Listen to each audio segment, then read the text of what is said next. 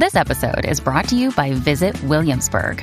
In Williamsburg, Virginia, there's never too much of a good thing. Whether you're a foodie, a golfer, a history buff, a shopaholic, an outdoor enthusiast, or a thrill seeker, you'll find what you came for here and more.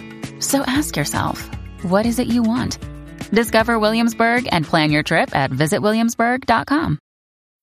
When you need mealtime inspiration, it's worth shopping Kroger, where you'll find over thirty thousand mouthwatering choices that excite your inner foodie. And no matter what tasty choice you make, you'll enjoy our everyday low prices, plus extra ways to save, like digital coupons worth over six hundred dollars each week. You can also save up to one dollar off per gallon at the pump with fuel points. More savings and more inspiring flavors make shopping Kroger worth it every time. Kroger, fresh for everyone. Fuel restrictions apply.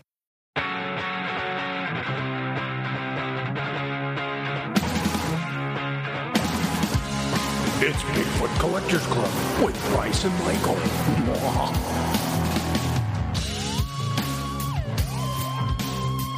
I know a ghost story or two.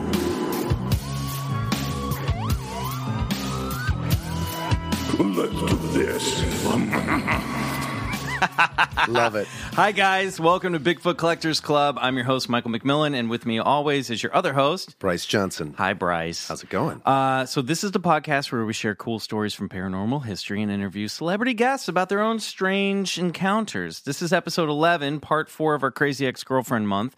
I play Tim on Crazy Ex-Girlfriend, and every week this month we have a different employee from the Whitefeather and Associates Law Offices. So cool. With us this week, you guys are in for a real treat because she's coming in loaded. uh, she plays Paula on Crazy Ex-Girlfriend. You can see her in the film Downsizing, and she is a star of the Broadway stage as well.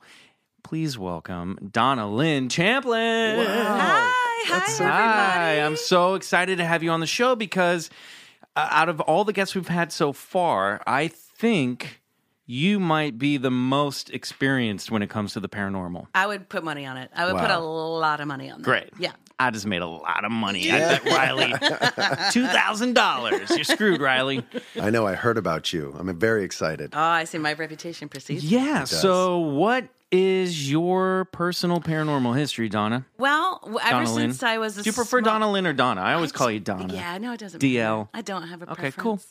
Um, it started when I was very, very small, and I was, of course, I was raised Irish Catholic, but I always had an affinity for the occult from a very, very early age. I remember we went to the public library, and I would sneak, like I would be going to the porn section, you know, Ooh, but then yeah. I would go to the occult section. And wow, have I, you checked out the porn section? I love that. It, I love that the it, public library. Yeah, it has I a love that it good. Trumps it's porn. Extensive. That's the same for me. Porn and then ancient mysteries. Right yeah, at the it's top. All the same. Where do you go? Yeah.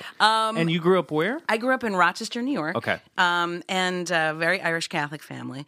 And uh, I remember I found a book of spells, but it was white magic, and so my mom. I kind of snowed her, and so You're like, I, Mom, it's, it encourages me to grow herbs in the garden. It's saints. It was all saints. Oh. That's how I got away with it. Amazing. And um, I so I started practicing at the tender age of like five or six, and um, not really knowing what I was doing. And then I've always had a, an affinity for Halloween, and I've always had an affinity for ghosts, the paranormal, um, aliens, all that stuff, and. Um, When I was older and I moved to New York, I got hooked up with a metaphysician and I became her apprentice. Oh, wow. And we opened up a reflexology shop where we did a lot of witchy stuff, good witchy stuff. Yeah. Um, but because of my experience with um, Judy Wicker, uh, I have been uh, an apprentice and an assistant on quite a few paranormal experiences. And then, you know, you work in the theater, you work regionally, you know, you get put into these old houses, you know, that were built in the eighteen hundreds,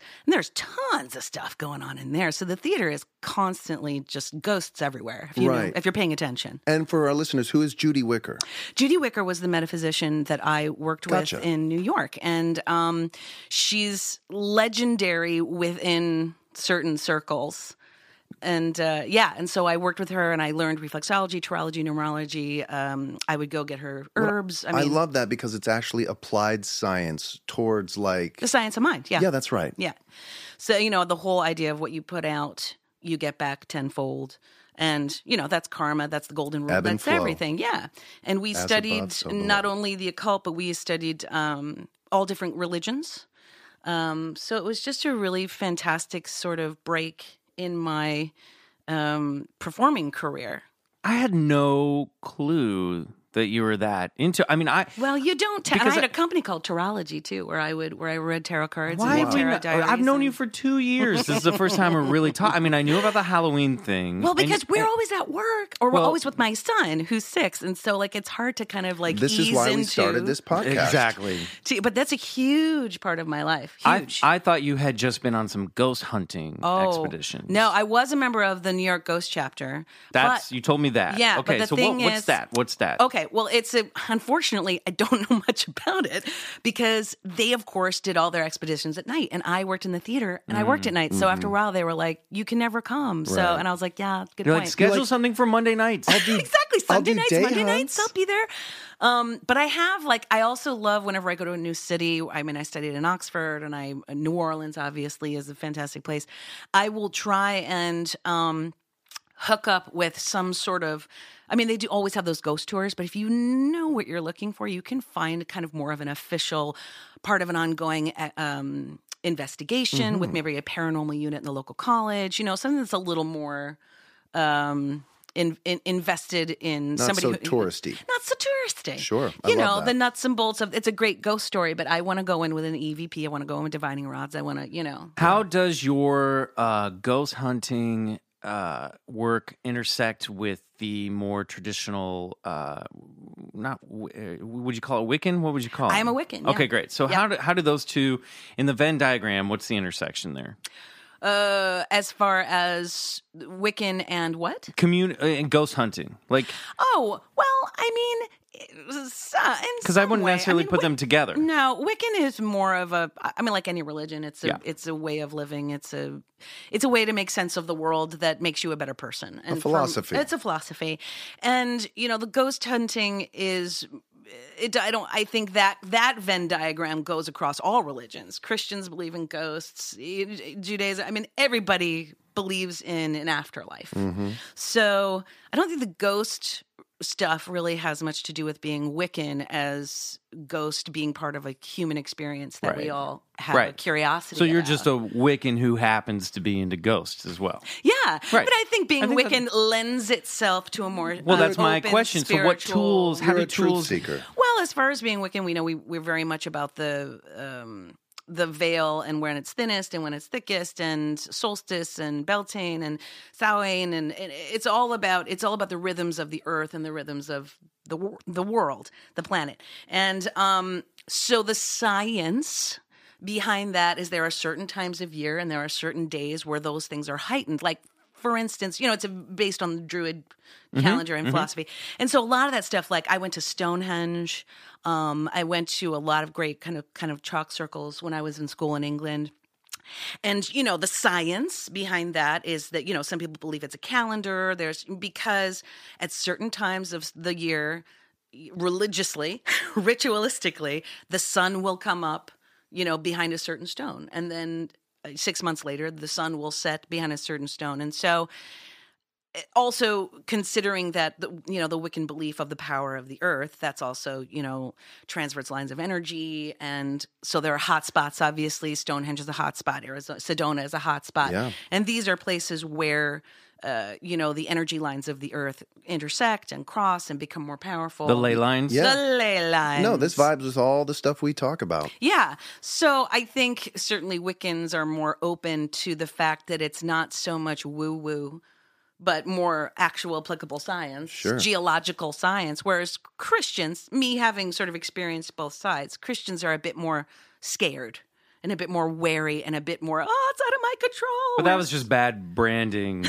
You know what I mean? Like that. That, yeah. that, that, that was. They're working that, on it. That was a result of an act of an active campaign by the church to be like, don't believe in this pagan well, stuff God, anymore. Well, you know, God while, bless the while, church, while but they took co-opting all the, all exactly, the good stuff took all for the Chris. pagan, I'm took all the saying, pagan holidays. Here's all the all of our myths come from. Like, there's so much stuff that comes from Egypt and Osiris when yeah, it comes right. to Jesus, yep. and then all the Christian traditions come Christmas, from Easter, the, Dru- the well, Druids know, and, had, and the Nords. Mm-hmm. I just had this conversation. I have a six-year-old, and you are, you you oftentimes find yourself at a uh, at a crossroads because here you are, you know, you're you're working these wonderful pagan holidays like yeah. Santa Claus and all these Easter bunnies, and then you're trying to discuss with them the greater truths, like who are we, where'd we come from, like yeah. where are we going? You well, know, we've and had it, a lot of deaths in my family too, and that's a really interesting thing to try and explain to a child. Yeah, I mean, absolutely. I mean, those are those are big questions, you know. Um, yeah, I forgot uh, what my. Oh, I'm sorry. No, that's okay. I made you lose so, you know, your we're talk- now we're talking about dead family members. Oh, I'm sorry. I brought really... down the whole damn oh, my... room. I'm sorry, everybody. No, but I, I remember my point. I was going to say it's it's no wonder so many people can become confused, or it actually empowered me to to to um to really f- ask the big questions. You know what I mean? Because you know when you tell a kid this is real and then this is not, or this is real and you're not supposed to believe that, it can all be so confusing. You know? Extremely. Um, but that's why we have to ask these great questions, and, and you know, I, I love that we all do that, you know? Well, I, yeah, I had a question. My my son is sort of asking about religions. My husband's Jewish, and I'm Wiccan, and, you know, so it, it's this very question of, of, you know, why are there different religions? And, you know, I, I just pretty much land on the whole, you know, each one has a set of rules. They all have the same rule, though, which is do unto others. Every mm-hmm. single religion has that. The golden rule, sure. And, you know, that's basically, you know, for now, let's focus on that. Right, yeah. right. And then if you want to, you, you find your, yeah, your your own avenue as you get older. Yeah. Um. So uh, we we tend to, we, so we've covered ghosts a little bit, and I know you have uh, something for us. Uh, I do. And then uh, what about, where do you come to, oh, where's your mind set at with things like Bigfoot and extraterrestrials? I believe it all. Yeah. I think it's insane to not believe it. I think it's arrogant and egotistical to not at least entertain the possibility. You know, I'm not uh, I'm not going out of my way to prove it. Right. I, I'm just... Uh, we I'm, are. I know. We literally have fight. a show about it. Fight the so good fight. I, if, I'm you need, absolutely, if you need a platform, this is it. I'm on board because, you know, for me especially, again... It's it's a way of thinking that makes me a better person. I mean, I grew up again, Irish Catholic, and I was not as good of a person, I don't think, as I am now, as a Wiccan and as someone who believes that all these things are possible. So, um, yeah, I'm down for it all. I think I think it all it's all real. It all makes sense to me. It, awesome. It, we all live on such a, a, a mystifying planet. I, I, I having a wonder about it gives me like. Gives me hope. It gets me excited. It, well, like, you know, the mystery is so much fun. I need a little bit of this in my life. Otherwise, I would get depressed. Yeah, for You know what sure. I mean? Especially, uh, you know, it's... Uh, I was... Last episode, I was kind of kicking around. We were talking a little bit why... Why now? Why this podcast now? Like, I'm sort of sort of having this sort of existential moment with this show. And, I mean, look at what's going on in the world right now. Look at what's happening in this country with the politics and everything. And it's not escape necessarily, but it. I think this stuff becomes a tool to teach your brain to look at things a little bit differently and with an open mind and with imagination. Well, and to avoid the cacophony of chaos. The cacophony? Surround- yeah. Think, are you sure the, it's not the cacophony? C- well, that too, but surrounding headlines and stories and popular culture. I put myself in a bubble lately. Yeah. I don't I don't watch the news. I don't get it's online. Hard. And because I just want to, you My, know. Judy used to say, you know, you have to be careful what you watch with you. You can poison yourself through your eyes oh, as well. It's she a poisoning to, time right yeah, now. Yeah, she was Absolutely. like, you can't unsee stuff. You have to remember that you can't unhear and you can't unsee stuff. So yeah. be really, really careful. I'm currently off social media with the exception of the podcast, just primarily to avoid The Last Jedi spoilers. Right. We're recording right. this the days before it comes out. But I got to tell you, even in the past twenty-four hours, in fact, I'm not like, constantly checking in with my Facebook or Instagram, just just out of sheer boredom. Mm-hmm. Like it's this healthier. This thing to, you know, we should have quiet moments sitting alone. Oh, Think God, about I long when you were a those. child, you had so many moments where you just sat alone and you were bored. Well, or I you... left Facebook completely. Yeah, that, that after was... the first of the year. I left it completely. Uh, but I also just randomly today I was doing my laundry and I forgot my phone. And so I was sitting in the laundry room singing Christmas carols. And I thought, I never would have done this. This is awesome. That's wild. Yeah, listen, I... want our listeners to find us on Facebook because we do share really cool photos about this, but I'm realizing it's, for me, it's way better as a tool to prop this show and to share the photos that we talk about on the show. Oh, it's a great it is, company. But I've I've really been checking out personally on what's going on there. Yeah. yeah. Um, okay, so Donna Lynn, yes. you have something that you brought for us today. I do. So what's this? What's okay. the story? So when I was in New Orleans, um, I w- w- uh, hooked up with this ex- ongoing ghost expedition. And it was crazy because I didn't realize how official it was until I kind of showed up. So anyway, so I go and there's this huge, well, like thirty of us, there's a huge bus. They tell us to get on the bus. We're like, right. So we drive to this dead part of town. And it was, was it right before Katrina? It was, it was, there was no electricity. There was no grid. There was nothing. There was a cop that came and, I mean, because it was just desolate. And so they said, okay, everybody, here's a bunch of, e- there, here's a bunch of, uh, you know, d- uh, divining rods and E V P. What are those? The thing that, well, what we all had, you know, our personal cameras and our personal mm-hmm, sure. whatever. The electronic. Uh, electro- and I had a little electronic recorder, digital um, recorder. And for is it the, E M P meter? Is that not well, E M P meter? Well, E V P is electronic voice what's the thing right. with the captures. Energy? What's the one with oh, the? Oh, uh, the, the, those little uh, meters that I know. It's like, it's like what Egon walked right, exactly. around with. Those things. Yeah. So they had a pile of those, except and they said, different. Everybody grab, you know, and they said, just a heads up, any of you with cameras or digital recorders, your batteries are going to die. So you might as well take this. And we have done some tons of extra batteries and blah, blah, blah. So we were put into groups of, I think, five or six. My group happened to be all women. And all they did was they were like, we're not going to tell you anything. We want you to go into, it was a three-hour thing for the first two hours. A three-hour hour tour. tour. Sorry. And they they said, stick with your group. Um Mostly for safety, and then you have, of course, had to sign an agreement that was like, you know, if anything happens to me, I don't, I won't sue you. Which I sign a lot at the Eastern State Penitentiary. I find everywhere I go, I'm sending these. Yeah, sure, sign my life away. So I was very. So we went through the whole thing, two hours. You went in all these different rooms, very decrepit, very weird. I'm an empath, much to my own disappointment, um, because uh, I would love to hear voices and see things, but I just don't. So I went with this group, and I took pictures dutifully. I turned my digital thing on. I did the whatevers, and I didn't think anything of it. I was so pissed. And Donna, where is this? This is in a penitentiary? No, this is just um, a, ho- this a, ghost, is a house. Part, old ghost, house. Ghost town. A hundred-year-old house. Old, in old a house. Desolate neighborhood with no grid. In New Great. Orleans. Great. And um, no paralyzed. Real quick before you go on, you said you're an empath, but you don't hear voices or so. So what do you? What, an, what is that? An audiopath? Or oh, okay. So an empath, you sense you the feel. Emotions. So you walk in a room and you feel. You get an overwhelming feeling of sadness or uh, euphoria or fear. You can or pick up the energies. You feel, you feel, and it's it's it's I it's I for me it's the most unexciting of the psychic powers, but there that's the one I have. And um, I mean, hey, you won the psychic lottery. You got some psychic powers. Yeah, really. I, I, Quit your bitching. Everyone has psychic powers. Y'all don't realize which ones you have yet, though.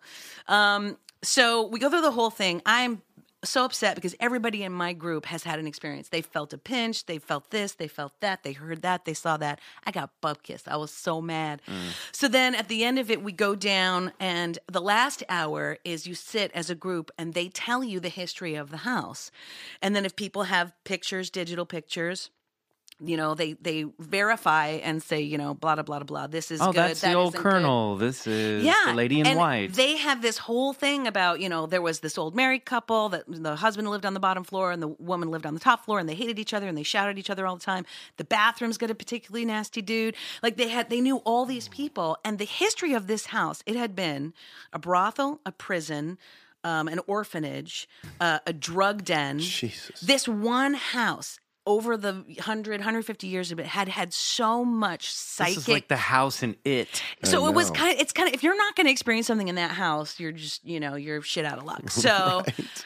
I was really, so I thought, oh, well, damn it. I didn't get anything. You know, I filled up my thing. And you didn't you know. feel anything at all? I mean, I, yes, but that for me is normal. Right. It's a, you know, like you I would walk into a room and I'd feel overwhelmingly. What did you feel when you walked into this studio?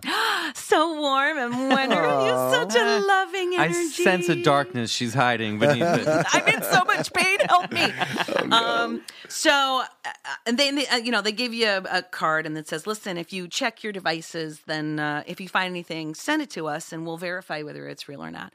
So I didn't even think about it. I was so depressed. And I, a couple days I wonder later, why. I, exactly. So I pick out my digital recorder and I think, oh, I'll just listen to it. I'm sure the battery, you know, because the time I walked out, the batteries were dead and I assumed I'd gotten five minutes. Yeah. I had almost like ninety minutes. I don't know how it happened. And so I was really listening to it and mm. I, I captured two I actually thought I felt I captured five. I sent all five to the to the group. So this is like later after this the trip. You're going like, through the ninety minutes. I'm home. And go, I'm yeah, in yeah, New yeah. York. Yeah. You know, I'm I'm like, well, I'll just listen to it. And so I emailed the um the E V Ps to them, and they verified too. An E V P again stands for electronic voice phenomena. That's for people who don't know. And they what it, that is is that's a voice that most. Usually is not heard by the ear, by the people in the room, but um, electronic equipment is so sensitive, it will pick it up. And the, the interesting thing about it is that, just remember, my group was all women. There was no men around. Mm-hmm. And um, you can hear when we talk, there's an acoustic ring. Our voices are in the space and bouncing off the space. And the E V P is very flat. Mm. It has no acoustic... Um, character. Mm. So these are the, interesting. Do you want to play both of them or one at a time? Yeah, um, you tell. This is, you, Which uh, one is this? Riley's um, at the board with the E V Ps. You can um, and feel free to talk, Riley, even though the camera doesn't pick you up or, or the camera. the, he can't. I sent you two. One is um, I call it "Hey, you stop making noise," and just you can listen to it. You'll hear it, and then I'll tell you who it is. It's right near you. I'm feeling it. It's right near her.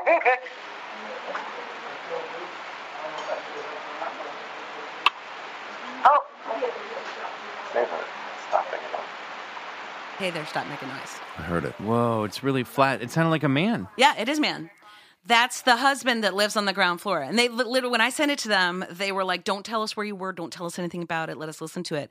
And they said, you were on the ground floor in this certain, in this corner. I was like, yeah. And they said, okay, that's, I don't remember his name, but they were, and they gave me the whole history of this guy. Hey there, stop making noise. God, can, like I, can we hear that one more time, man? I That was amazing. Hey there, stop making noise. Remember, these are all women. He hates women too. So he hated our group in particular. Voted for, voted for Trump. Listen close. Whoa. And they do that on purpose, actually. They told us they make a group of women, all women, and a group of men, all men, because there are a particular entities mm-hmm. who hate the opposite gender or, really? or yeah, love yeah. the same gender. And so they do it on purpose because they always know the group of women, all women, is going to get that guy. Mm. Wow. And then the second one, this, um, well, it's just... It get, every time I listen to it, it gives me shivers. I'll, I'll I'll just let you listen to it, and then we talk about it after. If you want us to leave this room, please cross the road.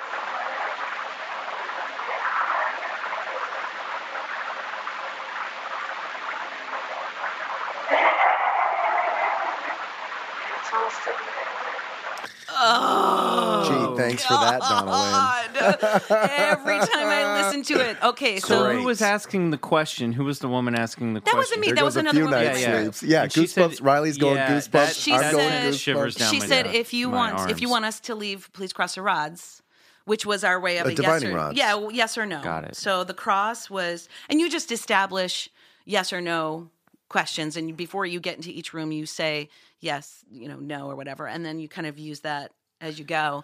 But that, and then they said, okay, that was taken in the, that was in the bathroom. That guy's a particularly nasty can dude. We, can we do that one one more oh, time? Oh God, Riley? okay. Just, uh, but he he also that's hates the bathroom women. one, huh? The guy, he's a, a murderer and a rapist, and he was probably thrilled that a bunch of ladies were in there. Wow. Yeah. Listen again.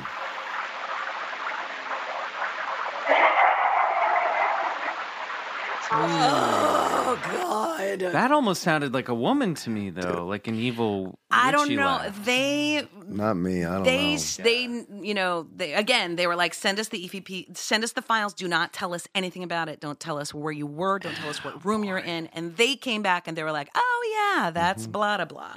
That sounded demonic. Yeah, it that did sounds, not sound. That sounds right. almost like a malevolent spirit, not so much. But a you human. can just, I see the. Not that I'm equating me, a woman's laugh no, no, with no, no, a malevolent. No. But the yeah. empath in me uh, feels. It, it, yeah, I just feel wrong. I just feel so wrong when I hear it. Just and know. These are photos. Uh, Donna Lynn brought photos from the. Uh, is this the, the where you were? Is this the same? These aren't because my photos were for crap. I told you I oh, got yeah. I got nothing. I walked out of there thinking I got bump kiss, and then I ended up with these like Class A E V Ps. Oh wow! And then there's some photos here with orbs. And what we'll do is if you go to our Facebook page, we'll put all of these up in, in the episode yeah, uh, eleven. This is photo my album. favorite. This is in the Queen Anne Hotel in San Francisco. I will. of course, in any city. It's a woman sitting in a hotel lobby. It's me. Oh, that's you. That's me. My mom took this picture. Oh, wow. Um. Oh, yeah. There you are. And I... Um, there's a giant blue orb hovering over that's you. Wild. Now, here's the question. Orbs. Is it orbiting or is it sitting right next to me well, yeah. or on my lap? Now, now, orbs are directly connected to U F O phenomena as well as paranormal uh, ghost encounter I've, phenomena. I've caught, an or- I've caught orbs on film before at a haunted hotel in I, Lawrence, Kansas. Yeah. You can see the tracer of the I've orb got one move on video through camera photo to photo. Myself yeah. from Halloween night. It's crazy.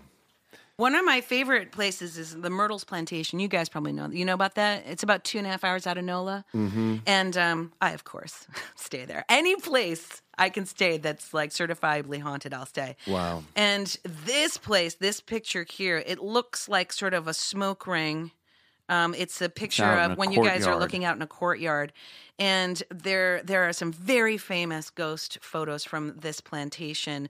The story is that um, one of the uh, slaves at mm-hmm. the time, um, I believe, tried to murder the master of the house and or something, and she got her ear cut off. And so it's a lot of ay, ay, ay. very, very strifey. You um, know, I just want to say, this is, you know, it's like so many people ask for, where's the evidence, you know? And it's like, here you go, Donna Lynn, into the cavity, and you come out with evidence. And we get to look at it, and we get to hear it with our own voices, and we get to let our guts make an, uh, make a, a, an integral opinion about it. And some people and make yet, physical contact. And there's half of us that are going to listen to it, and then there's the other half of us that aren't. And so, but that's okay. Yeah. Like, I think that's all right, because those people who don't, they will find something that that hopefully will make them a better and not a worse person. And if living like that, and if it's too much, if it's too much for them to think yeah. that that the, there are things that exist outside the box, then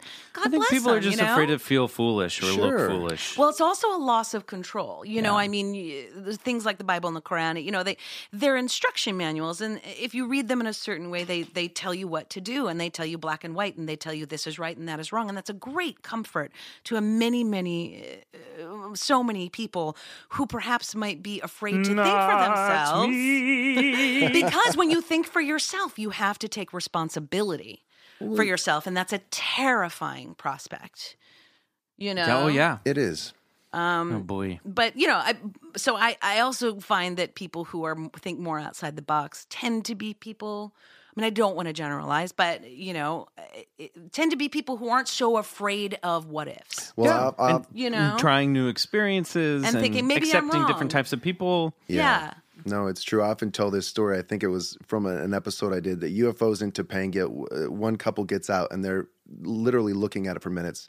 There's another couple in the back that they see it, but they just won't address it. You know, they just say, what is that? So weird, right? I know. And then they just keep talking. They move on. Mm-hmm. They move right on. There so. was a fascinating article, I, I think, by Ezra Klein in, in Vox just today, just talking oh, cool. about the political climate and how your your brain, as well as your body, will throw up a defense mechanism, mm-hmm. and you will believe what you need to believe if it's big enough to crash your way of thinking. Well, yeah. you know, last episode I talked about the nineteen fifty-two Washington invasion, and, you know, this was at a political time. It's a U F O it's yeah. a, it's encounter. A, it's a U F O encounter, but you talk about what's going on in, in current events, and it was at such a time where there was so much turmoil.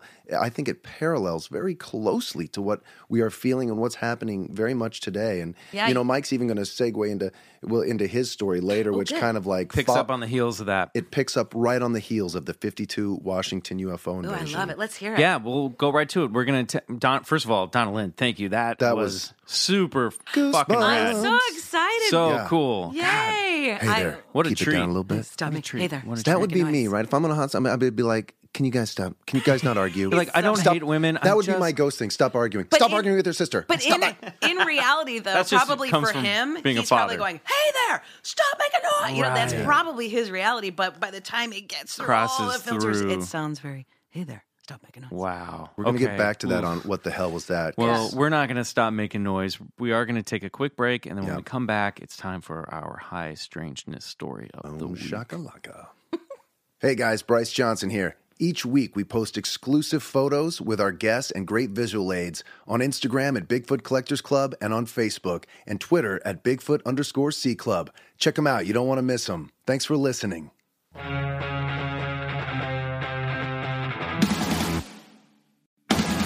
Okay, guys. So what, what it's a, time for high strangeness. Yeah. What were we gonna say? What a, I was gonna say, what a treat. I that, know those audios. We could were... quit. We could end this episode now, and you've already got your money's totally. worth, oh which God. is nothing. We all have to go out free. for a drink yeah. though, because I have so oh. many stories like oh, that. Love it. Great. What a treat for our listeners. So uh, last week uh, we had Danny Jollis as a guest, Danny! and uh, Bryce talked about the um, the flying saucer U F O activity that was happening all throughout uh, the summer of nineteen fifty-two. The summer and of saucers, in particular, yeah. there was a big flap over the Washington, D C area. So we're talking about, you know, near Virginia, Maryland. And uh, today, we're going to talk about a story that happened in September of nineteen fifty-two on the heels of one of the busiest U F O um, summers in, in American history. And at the time... Uh, U F Os are be- and flying saucers are becoming more and more popular in, in pop culture and in science fiction and like uh, comic books and movies. And a lot of this has to do with the uh, fear of the Cold War and the upcoming war with Korea and fear of invasion. Except there's been a lot of actual eyewitness stuff happening. So this is the story of the Flatwoods Monster. Mm-hmm. One of my all-time favorite uh, cryptids. Yeah. So uh, the Flatwood. It, this is a what we would call a close encounter involving the Flatwood Mon- Flatwoods Monster, aka the Braxton County Monster, the Green Monster, and the Phantom of Flatwoods. Um, this took place in Flatwoods, West Virginia, on September twelfth, nineteen fifty-two. Now, this story, as I said, comes on the heels of of last week's story of the nineteen fifty-two U F O flap. And in the small town of Flatwoods, West Virginia, night was beginning to fall. This is a rural town. There are farms. There's, you know, there's probably a little um, main street area, but it, if, if you look at photos of it and you do research, it's it's a rural town, uh, and uh, it's in the dead center of of uh, of of uh, West Virginia. So Fred and uh, Eddie May, two schoolboys, were playing football with their friends, Tommy Heyer and Ronnie Shever. And I think uh, these guys, these kids were all elementary school age. I think the youngest was six, and the eldest was maybe eleven or twelve. Now, in the empty uh, schoolyard where they were playing, they looked up and saw a giant, almost pear-shaped, flaming red ball shoot overhead. And the boys watched as it arced over the mountain range near the school, turned at a forty-five degree angle, stopped, and then lowered behind uh, the trees. The boys freak out.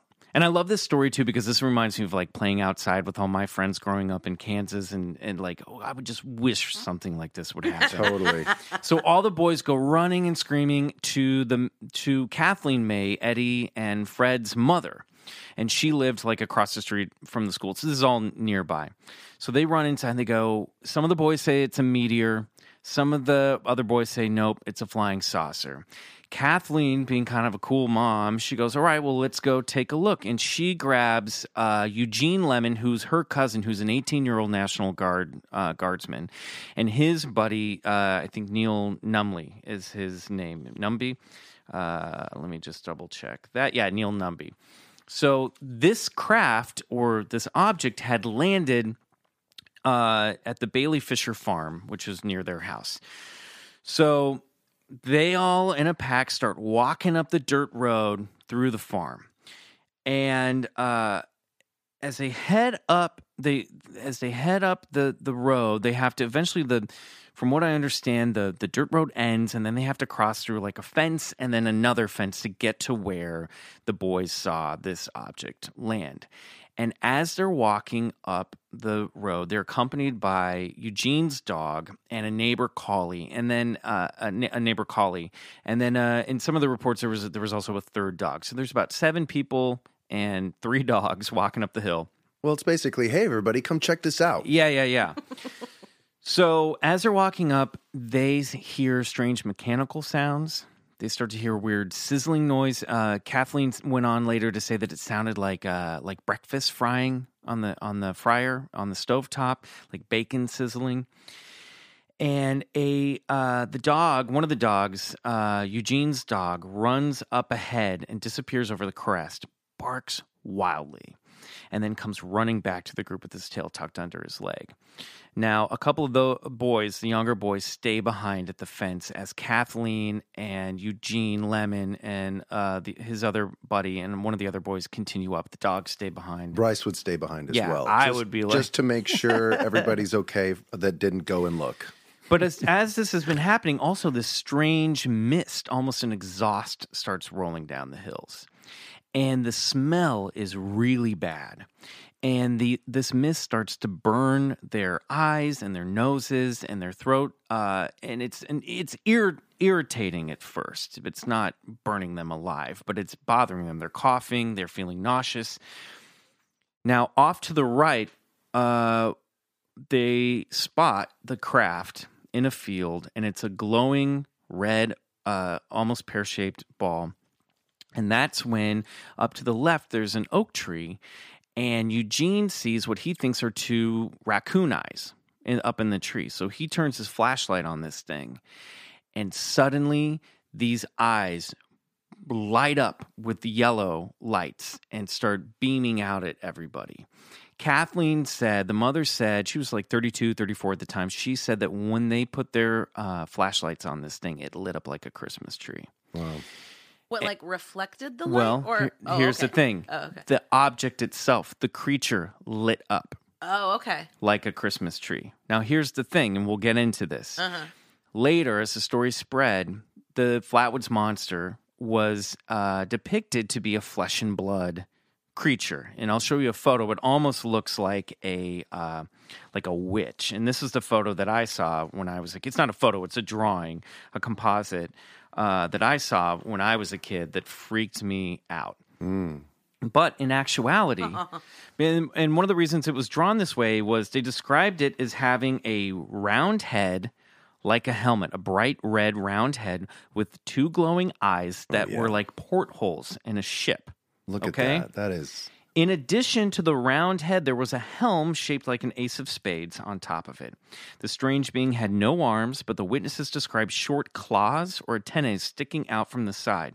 The base of the creature was described as a cylindrical skirt or cone with pleats, as Kathy described, Kathleen described them, or they were pipes. It seemed mechanical, mm-hmm. and it was hovering like a rocket. Like it, the bottom looked like a rocket booster, and it was hovering towards them uh, and emitting this exhaust out of the skirt of the thing.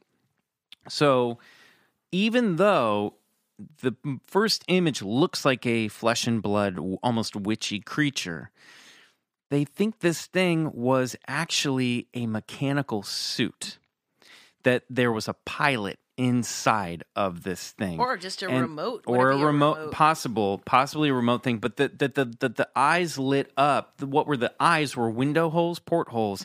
That there was a lit from within that shot out the light, mm. and the was, body glowed green, and that's why it was called the Green Monster. It lit up green. Was this the pilot of that downed aircraft? This is where we're going with this. So the monster let out a screeching hiss and levitated towards them, and it started spewing black oil that got all over Kathleen May's apron, her dress, her house dress. And uh, everyone freaks out, starts screaming, and they take off back down the hill with, to find the rest of the group. They get back to the house, and the, the boys and Kathleen start feeling sick. And Lemon, Eugene Lemon, the National Guardsman, he starts throwing up. It's so bad. And later they said, uh, when they went and saw a physician in the next couple days, and the physician said that they had symptoms that were very similar to that of victims of mustard gas. Mm.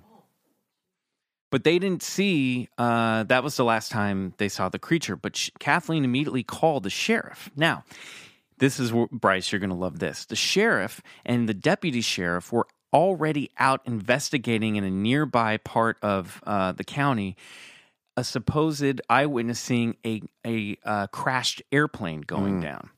And what we're going to find out is all this night, there are over twenty-one reports of of flying saucers and meteors and crashing objects coming out of the sky all over uh, West Virginia, so Virginia, um, Maryland, and Pennsylvania in that in that whole area, right? And this is coming on the heels of, of this summer where all this stuff is going on. To give you a little context, Donna, I, I in, in the last episode, you know, the, the United States Air Force were playing cat and mouse with these U F Os in the summer of fifty-two, even going so far as to be reported to have downed a few, while they took down a few of ours as well. So there was a, there was a little airborne dogfight taking place over the skies of the East Coast in that summer of fifty-two. So, oh, and supposedly cow. someone called in the sheriff and said, I think I just saw a plane go down, something crashed, went down right. near nearby. So they're off, they're in the same county, they're in Braxton County, but they're off in another, in another nearby town. And, you know, again, it's rural, so the police department is very uh, small, the sheriff's department, the county sheriff's department. So they decide, I think a state trooper actually, because there's all this other activity going on that night, these calls, the state trooper actually, and this would never happen today, they send out a reporter from one of the local papers. That's right. Uh, A. Lee Stewart to go over because he had, he was a mil- former military guy and he was a photojournalist and they trusted him. They knew him and they were like, go talk to this family and see if you can find out what's going on. So A. Lee Stewart goes over there, interviews the family. He sees that they are all distressed and all freaked out. He's like, okay, well, take me back up there. And he talks Kath- Kathleen into walking him back up to the site. Shit. And he claims to have found uh, oily substance all over and two uh, like heavy tracks that some people think had been from a truck that also drove up there from a local guy's last name was like Lockheed, Lockhart or something. Yeah. But um, later findings, uh, arguments were like, well, the the the the, the um, birth of the tracks weren't were too wide or too deep for what a truck would make up there. Anyway, um, and so Stewart went up there, checked it out. He smelled and, the gas, Yeah, he too. smelled the gas. He smelled the exhaust, too. He he said that the the smell was really foul and really, really bad up there. Now, as this is going on, U S. Air Force contacted Captain Dale Levitt, a National Guard commander, to come up and expe- inspect the site that night, too. Yep. Um, and I think everyone's a little on high alert because there's all this activity going on. This is night. military personnel right. getting a phone call. And they're calling, and again, you know it's rural because the U S. Air Force goes, we got to call the National Guard's captain because we don't have anybody out there nearby, and they may have been dealing with something else. Mm-hmm. So uh, Dale Levitt, this captain, he goes up, um, and he had already, he too had, had been in, trying to in- investigate the area of the plane crash, and they found nothing. He and the sheriff's department found nothing over there. So then when they got a call that there was some other thing that landed, he brings fifty or sixty guys over there to the to the site behind up on the on the Fisher farm, the Bailey Fisher farm, with fifty, sixty men and took samples. And they saw, according to them, they found a six meter wide depression of where the boys had seen this object sitting in the in the field. He collected samples and sent them to the Air Force, and they supposedly never got back to him. Mm-hmm. You know, because he's national, he's not part of the, you know, main Air Force. That same night, a local uh, educator that I think was in, he was like one of the district school guys, supervisor or superintendent, uh, he had called in the next morning after the reports came out. He had seen a craft just like that, a red glowing orbish pear-shaped thing take off from his woods nearby at six thirty-five in the morning. So they think that this craft may have landed originally on the Bailey Fisher, Fisher farm. They had come up, and then it had taken off again by the time they had gone back and was sort of taking off and landing all around the area, yeah. possibly to because it needed to make an emergency landing for repairs. That's what I... This is yeah. where our friend... Uh, Our friend Frank uh, Feschino Junior, who wrote a book that I read years ago called The Braxton County Monster. He's the expert when it comes to this story, and he has spent years, decades, interviewing the witnesses, interviewing, uh, uh, researching all the stuff that was going on that night. And his whole book is connecting the dots between this incident and everything that was going on in the summer of nineteen fifty-two. Wow. He thinks that there was an aerial battle happening around that area, and some of our, the U S. Air Force shot down. Uh, shot down this craft, and that this creature was actually a suit with a pilot inside of it. Now, you ask, why wasn't it not just a robot? Well, because Frank found another witness from September thirteenth, the next night. Uh, uh, on the thirteenth, a couple, George and Edith uh, Snitowski, were driving with their ba- baby in nearby Frametown when their car suddenly stopped working. Classic U F O encounter. The, the, the car just stops. Uh, Frank gets out, checks the hood, checks the battery, can't find anything wrong with it. And he suddenly sees a light coming from the woods nearby. He gets out his flashlight, starts investigating, and here comes that exhaust rolling out of the mm. woods. Uh-huh. And so he strange. starts coughing and sneezing. His wife, Edith, watches this from their car as their baby's crying. And out of the woods uh, comes a creature that uh, Frank described as, from the waist down, looking like a, a jet engine, a cylindrical cone or jet engine with pipes that shot out exhaust and levitated. Right. But from the waist up, instead of the glowing green hole and the little antennae and the red uh, face and spade helmet, it was a reptilian creature. Right. From the waist up. Oh, that's... They think it was the pilot, and he had taken off the spacesuit, essentially, but was still levitating around in this thing. Mm-hmm. Edith starts screaming. Frank makes it back into the car and shuts the door, and they watch as this creature hovers around their cars. They're coughing with this, like, exhaust and this bad smell. And they say that he reached out his hand that had two, only two long reptilian fingers, placed his hand on the hood of the car, and what? burnt the primer off of the car. And then he slowly went back out into the woods, and the mist evaporated. And uh, after a few moments, the car started back up, and they, they took off. Wow. Um, also on the thirteenth, that same day, previously that same day, Kathleen May was visited on her front doorstep by two men in suits mm. asking her about the report, because it had gone to the press by this point. Somebody cared. Yep. So they, too, asked her to take her take them up the hill where they saw this creature. She leads them up there, and in like a good Men in Black story, I, she said they were wearing fine suits. I don't know if they were black.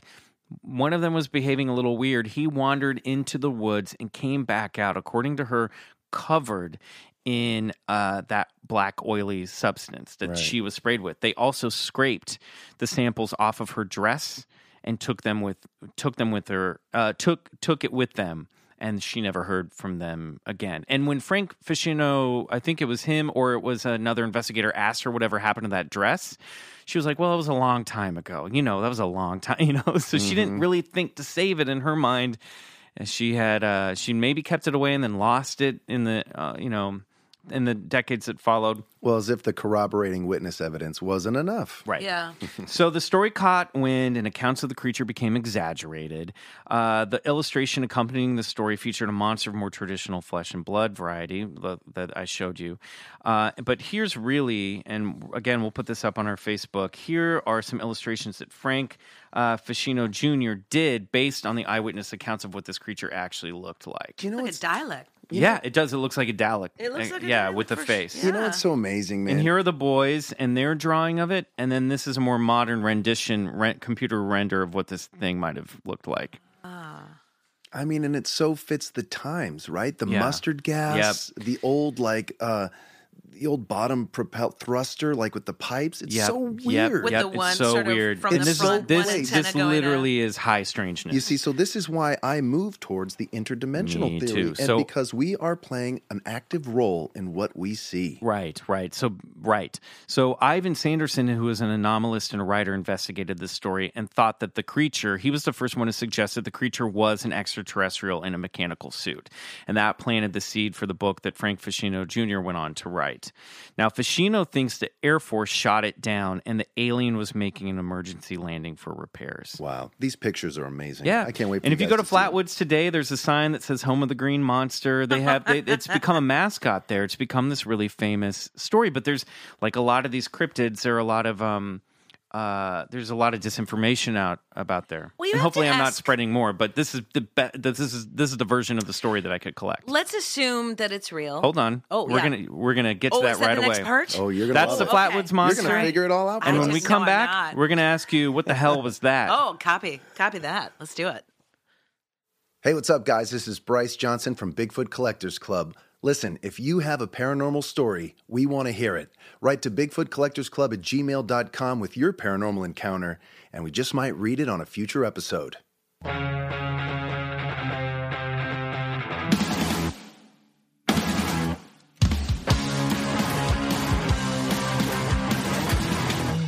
Okay, Donna Lynn, Flatwoods Monster, what the what hell? What the hell was that? Ah! I believe it. I think it was an alien. That makes one hundred percent sense to me. Now, here's where here's my question to the group and to everyone out there.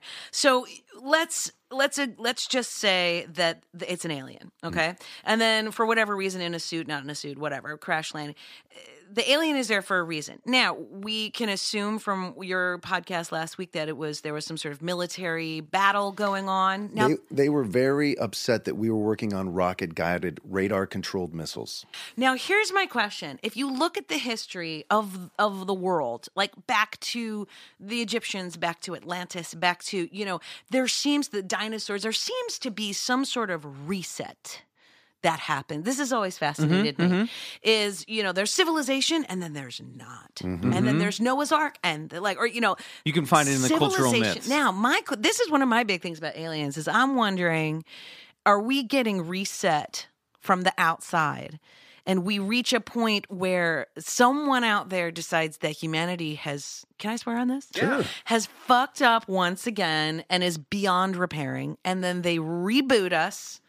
And then we start all over. And I wonder, so, or do they need some sort of mineral that Earth has? And, that, you know, but I think it's, I think it's a bigger picture. Yeah. I don't think you're too far off. Yeah. Absolutely. Um, I was just going to say, uh, oh my, look on your face. I, yeah, no, I got a blank face. He, and I, you I, got every so episode, excited. I every now and then, there's just a face of. I'm so proud. No, but I could tell you were like excited too. Yeah, no, I, I, I think you're absolutely onto it. I mean, um, listen, this is why. Uh, I, you know, I, I don't know. I forgot what I was going to say. Well, it's easy no, to you have reset, to lower. Resetting. Yeah, if somebody's going to battle you, that kind of puts you on the, them on the same level as you because you you're battling and for something equal. But if you consider that aliens are a more advanced I, race, I do remember what I was going to say. That a lot of these reports that I read, and especially some of the best ufologists in the field, like Jacques Vallée, they like to believe that there's a certain intelligence at play here. Exactly. And whatever that means to that certain person, that a certain intelligence at play,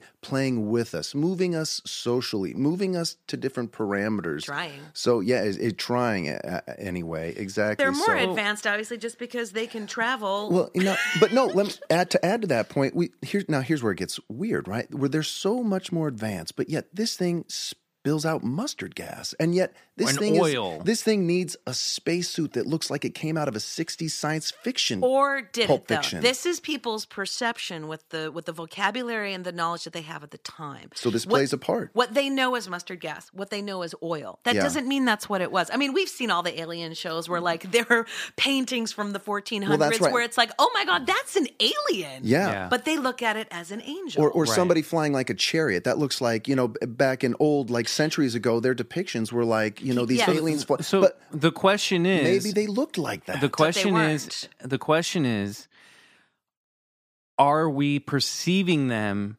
It, uh, is our brain perceiving something that we can't fathom? Yes, and and literally projecting our own modern uh, technology onto it in yes. order to understand it, or or.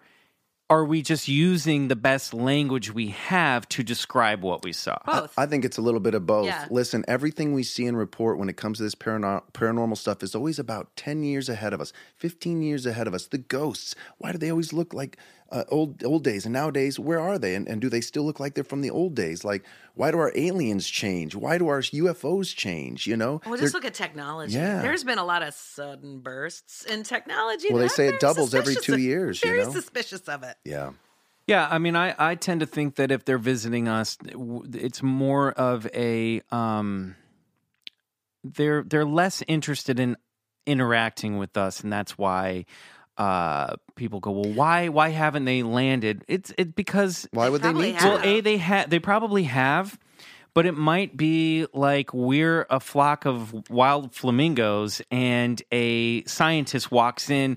The, does a flamingo know what a, sci- a human scientist is? No. Do they care? Some of them probably don't. Some are probably do very... They, and also... Different secret races deals? As well. Yeah, that's what different I'm saying. Different races of aliens. Well, right, I'm but, sure but I, I'm, different... I'm just using this as yeah. an analogy because we might be a... a, a flock of flamingos to them? And and what do they need? What do scientists need from flamingos? What do zoologists need? That's always my question. The, the, the, well, yeah, what do they need? Well, they're just studying them. They're trying to figure out how they work. Do they care?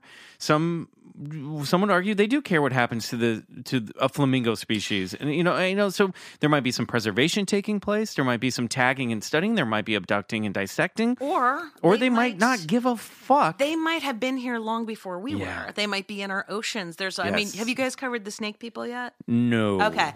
Well, there's that whole theory of there are snake, there are aliens, the reptilians, the reptilians, yeah. living on the earth. They've been yeah. here waiting the, for us. Underground. Have you heard earth. those? Have you heard those interviews of the of the one reptilian who sort of came forward and had all these interviews? Who knows if it's real, but yeah. God, I love it. Um, there's a really fascinating exchange which chilled me, and up, but it was it, it made sense to me in the alien thing, where they were like, "Look, we're deep inside the earth. You don't bother us, we don't bother you. You come into our area, we'll fry your brain. But otherwise, you know, we were here first, we're just going to hang out here." But then the, the human interacting said, well, what will you do if, like, we ruin the earth? Right. And they kind of go, you know, that what what will you do? And they were like, you are of no consequence to us. You are. Do you as humans think of the ants? You you this don't. This is my point. We, I just said flamingos, but but, but yeah. So uh, jumping, continuing that thought, they don't necessarily have to come from away. New musical on Broadway, it's fantastic. yeah. They um, can already be here, right? And be kind of popping out, and maybe they have scout missions, or whatever. But I mean, I am I'm a firm believer that there, we already have alien well, life in, that in the case, ocean. It would make sense that and in the caves, by and the, you know, and then it makes already. sense that. You know, not too long after the invention of the airplane, we start seeing more of these things because mm-hmm. we're, we're up, up in the sky now. We're looking up. Yeah. If we would only just uh, study our own planet as much as we would the moon and Mars, I think we I know. might be off to a good start. Jeez. Okay. Well, that was, uh, uh, thank you for dissecting that, Donna Lynn. Oh, my uh, God, could, so this, much fun. This could keep going. I swear to God, I could be here for like eight hours. And we, we could, not too. Blink. Unfortunately, Riley has a life to get back to. Uh, when it. we when we come back, we're going to we're gonna uh, ask about... Your... What the hell was that? No, we already did that. Oh, right. Time warp. Time warp. We're gonna we're Collectors gonna, Club. Yeah, it's Collectors Club time. Something you'll love. Okay, cool. Hey guys, don't forget to follow us on Instagram and Facebook at Bigfoot Collectors Club and on Twitter at Bigfoot underscore C Club.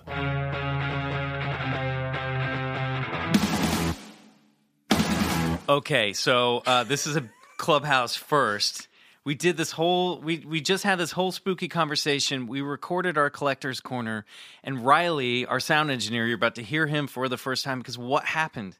Um, I, well, I pushed stop, and then all of a sudden, I, I had watched the whole thing record the whole time. It was all there. I pushed stop, and the file just vanished. It was gone from the computer, and all that was left was a tiny clip of the end of the segment that we'd recorded. I've never had that happen. And the segment says... The segment where you go, guys, that was so fun. And then it played back over speakers. So fun. It also did echo her right back afterwards. This is a, really one of the stranger things. Okay, I, I need to ask you a question as, yeah. as the resident witch. Is this place bound?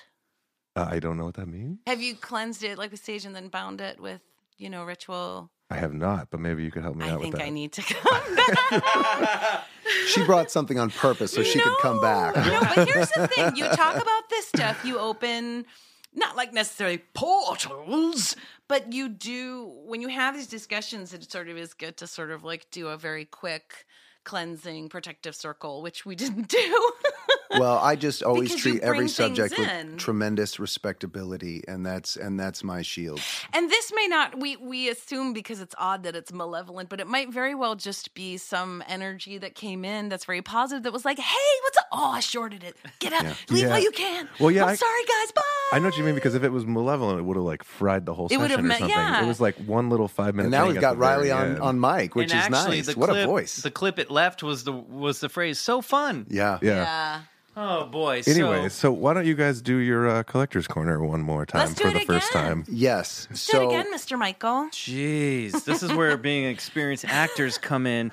Uh, that, that was spooky. That was really, really weird because we heard it just as we were saying goodbye Donna Lynn said, "Oh, that was, was so, so fun. fun!" And then over the speakers, there came a, the clip me of saying, "No, me." Oh, was it, it was you? me saying, oh, "So fun!" So fun. Echoing you. Oh my! And Lord. That's the only thing that survived. So, uh, Bryce, you brought something for the Collectors Club today, didn't you? I did. We've absolutely. already. We're going to pretend we haven't seen it. And yet, you know what? But... I'm so glad I get to do this again because I forgot out to shout out the guy who gave this to me. So, a good friend of mine, an excellent science fiction writer and director named Mike Bates, as a gift, gave me. Um, Ray Parker Junior's opus, Ghostbusters, the thirtieth anniversary glow-in-the-dark ten-inch L P. Oh. Um, it was something I treasure to this day. And I was saying, I was like, I either owned this or I really wanted it or like my brother had it because right. I'm looking at it and I have a very like tangible connection to it. I either stood in the record store and looked at it for a very, very long time or I, I my brother had it and I got it. One of the first like performances I ever did was for my third grade class. My teacher made me get up and sing the Ghostbusters theme song for everybody. Who did? Oh my gosh. My third grade teacher. Why? The, she liked me. She was like one of the only elementary school teachers that liked me. Okay, but seriously though. Mine was Wild Thing by Tone Loc. Great. They like, loved it. I mean, I did, were you a smash? Were you just a huge Yeah. Fan? I mean, I was still a dork, but It, I entertain the people. I got you some do. applause. You God, God so, Donna Lynn, what? what do you collect? Um, well, you know, being of, of the witchy persuasion, um, I do have things that I collect. I have, um, I love keys. Um, the like janitor keys. No. Yeah, they just make me feel important. Like everyone trusts me. No, uh, the, the old-fashioned skeleton keys. Yeah. There's just something artistic and romantic. Like you find it in a little graveyard and, or an old Victorian house. Right. Or old jewelry boxes. They don't yeah. have to be big. They can be, you know, the little ones. I just love the shape of it. I just find it very beautiful and full of um, full of magic. Yeah. yeah.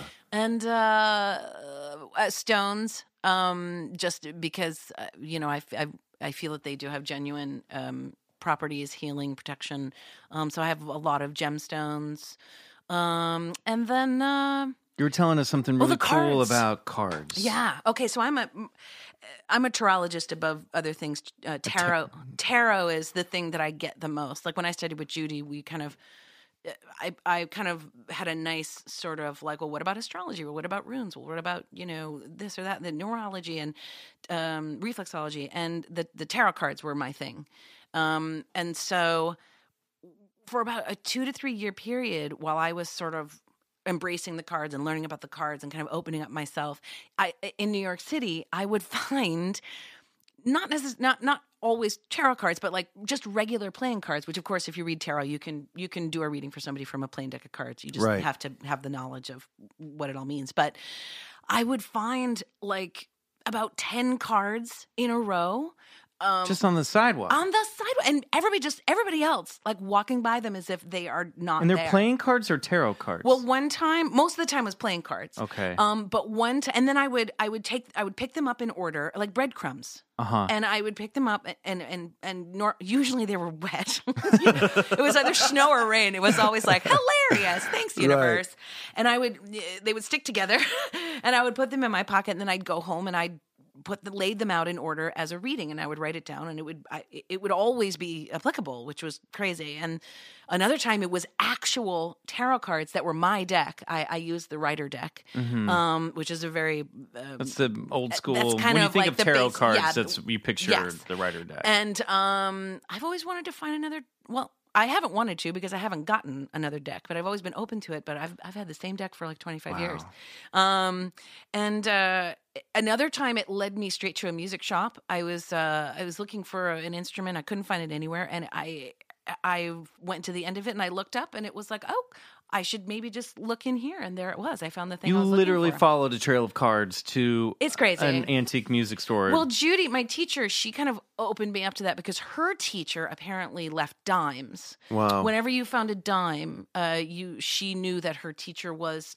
trying to communicate, right. or, and and um, I was like, oh, that's cool. I wonder what my thing is. And like literally a month later, these cards started to appear, and it hasn't happened so much lately. I once uh, saved a uh, a hummingbird's life that I found on a sidewalk, and through the help of my sister, uh, who gave me instructions on mixing uh, sugar water. I brought this little thing back to, like, he drank from my hand. He was, like, on death's door. That's amazing. And I, like, sat with him for, like, thirty, forty minutes until he suddenly, like, he went from being a little, like, clump to, like, he did this thing where he just stretched his a wings and suddenly rising. Looked like a butterfly totally. And took off. And I swear to God, ever since that time. Now, my neighborhood has hummingbirds, mm-hmm. but I'll be walking down the sidewalk, and a hummingbird will fly right up into my face, hover, and then take off, as oh, if to that's say, your totem. And they've started... Now I'm like, see them everywhere. Yeah. Weird, right? Do you make connections to, do you go further with that and try to figure out why? Or do you just a sort little, of enjoy little, it? I, I enjoy it, but I kind of, I, I'm kind of like, oh, they know I'm a friend. Mm. Also, Over the Rainbow, whenever I hear Over the Rainbow, somebody singing it on the radio in a commercial, whatever, for me, it makes me, um, it, it gets my attention. And I start to look and just sort of right. see, why wake, am wake, I supposed to look right. at this a little oh, more yeah. like a little cue, like, hey, hey, yeah, something's going to happen. There's really also cool. that great series of Conversations with God. Have you guys ever seen yeah, those? Yeah, it's a great books, series. Where it kind of wakes you up to like, no, you hearing that song at that time on yeah. the radio.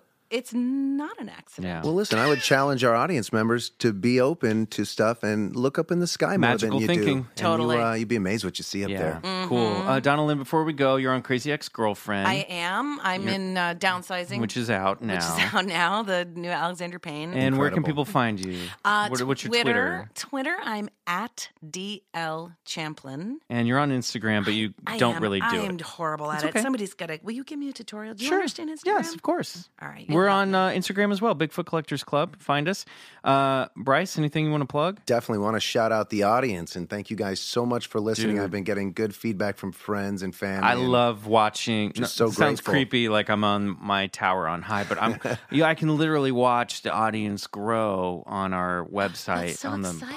Podbean thing, and it's really, really cool. So thank you so much for Seriously, listening, guys. Really appreciate it. We're Rate so us, review happy us. Yep. that you guys are listening and tuning in. I have a random question. Yeah. Do you need to be like on iTunes to listen to your podcast, or you can Great listen question. To it everywhere? Because yeah, I remember looking for it, and okay. I, I was a little we're confused. On all platforms. We're on Podbean, we're on iTunes, okay. we're on Stitcher, and we are on Google Play. So you can listen to us on off your podcast app on iTunes. It's your oh, podcast app on your iPhone, not right. iTunes. If you're on your laptop, you can go directly to iTunes app and listen to us there. But on Got your phone, it. It's your podcast app. I'll show, I'll, I'll show you how to do it. Okay. Yep, and then we'll if you up. Have the Stitcher app or Podbean app or Google Play app, you can listen to us there. We're basically now anywhere uh, podcasts can be found. So please rate, review, subscribe. We, it'll help us get the word out. And we know you guys are a big community because you're already reaching out. Tell your friends who are in all this stuff about the show. We would uh, love to hear from everybody. That's it. Cool. Riley, do we got this? Should we say it? Just He's for shrugging. One time? He's like, I Mike, don't know. You guys, it was so, so fun. fun. No, no, no, that's the one.